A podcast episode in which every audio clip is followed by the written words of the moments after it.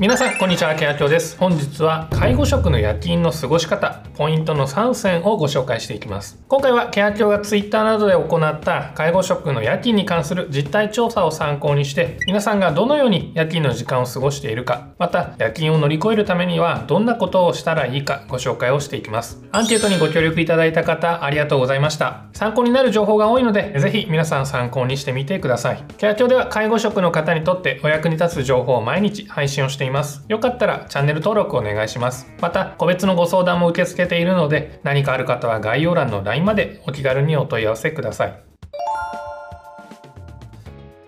まずは介護職の夜勤についてケア協が実証した実態調査の結果と合わせて見ていきましょう1夜勤時間は8時間勤務か16時間勤務夜勤には3交代制と2交代制の2パターンがあります3交代制の場合は1回の勤務時間が16時間。2交代制の場合は8時間であることが多くケア協の実態調査でもこの2つの勤務時間が80.8%を占める結果となっています。また16時間夜勤の割合の方が多く8時間夜勤の約4倍ほどの割合でした。2月の平均出勤回数は平均4回から5回。2交代制の場合は月の平均出勤回数が4回から5回であることが多いです。一方で3交代制の場合は1回の勤務時間が短くなるため多いところだと1ヶ月に9回以上出勤をする場合も少なくありません。ケア協が実施した実態調査でも月45回の方が36.5%月6回以上の方が57.6%を占めています。3人員数は基本的に2人から4人。夜勤者の人数は2人から4人であることが多いものの入所している利用者さんの人数であったり交代で休憩をしたりすることで人数がさらに限られる場合もあります。ケア協が実施した実態調査では利用者さんの人数が20人規模の施設が28.2%と最も多く2人で夜勤を担当する場合には1人当たり10人は担当しないといけない計算になります。夜勤は長時間少人数で対応していることが数字でもわかる結果になりました。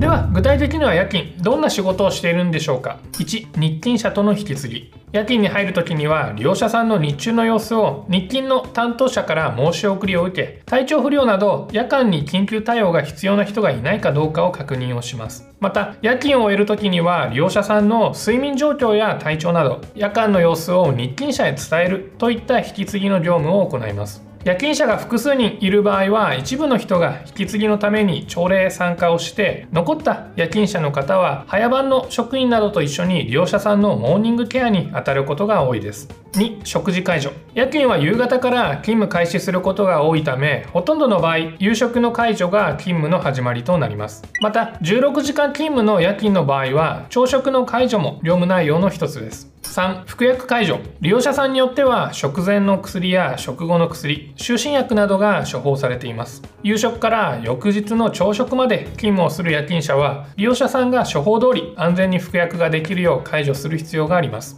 朝食前後には眠気がピークになる職員さんも多く薬剤の取りこぼしや誤薬に特に注意が必要です。4就寝解除夕食後の歯磨きやトイレ誘導パジャマに着替える解除などは遅番の職員さんと行うところも多いのではないでしょうか。この仕事が終われば完全に夜勤者だけの時間になるため引き継ぎの漏れがないか。緊急時の対応方法はしっかりと覚えているかなどを確認しておくと安心です。5排泄解除。夜間のトイレ誘導やおむつ交換は夜勤最大の仕事と言っても過言ではありません。少ない人数で利用者さん全員の排泄解除にあたるため日勤よりも忙しく感じることが多いです。就寝後は基本的に決められた時間に排泄解除をするものの尿意や便意がはっきりをしている方はナースコールで呼んでもらって臨機応変に対応をします。6安否確認。利用者さんは就寝すれば万事安心というわけではありません。睡眠時の無呼吸状態やベッドからの転落などの危険がないか定期的に巡回をして確認します。またナースコールやコールマットなどから連絡が入り次第利用者さんのもとへ向かい要望や状態に合わせた解除を行います。7起床解除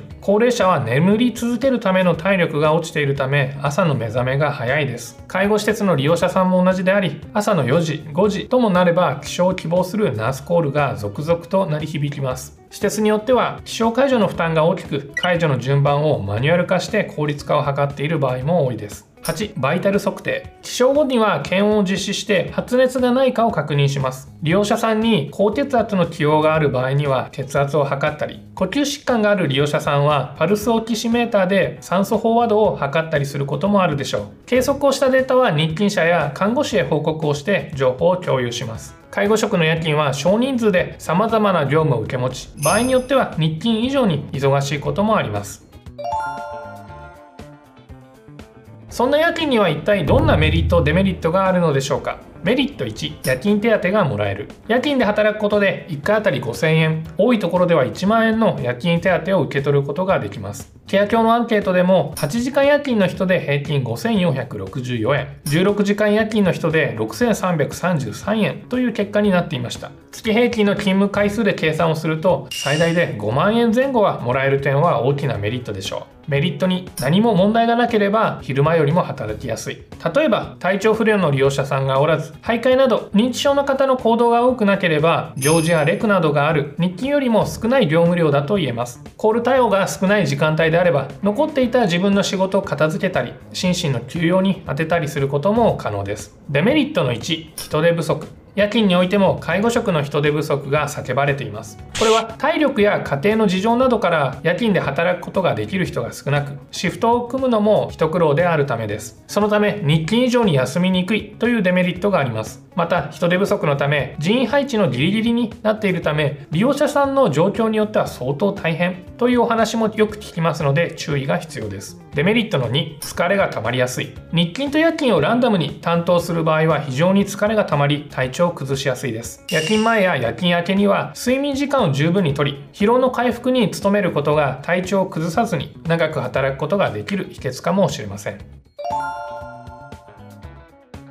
そこで今度は介護職が夜勤をする時に注意をしておきたいことと乗り越え方を見ていきましょう。注意点の1施設によっては忙しくなることもある。例えば老犬や有料老人ホームは比較的要介護度が低い方も多いため夜勤時の負担が少なくなりやすいです。一方で要介護度3以上受け入れるような特別養護老人ホームは他の介護施設よりも業務量が多く夜勤が忙しくなりやすいと言えます。注意点の2利用者さんの徘徊などに注意をしなければならない。認知症の方が入所している介護施設であれば徘徊やベッドからの転落などに注意をする必要があります。そのため利用者さんの行動が落ち着かない日には休憩時間を返上してでも対応することも少なくありません。注意点の3生活リズムが崩れやすい。夜勤は本来眠っている時間帯に働くことになるため生活リズムが崩れやすいです。生活リズムが崩れると体調不良になりやすいため適宜休養やリフレッシュをする時間が必要になってきます。こういった注意点があるのでアンケートで教えていただいた乗り越え方も最後にお伝えをします。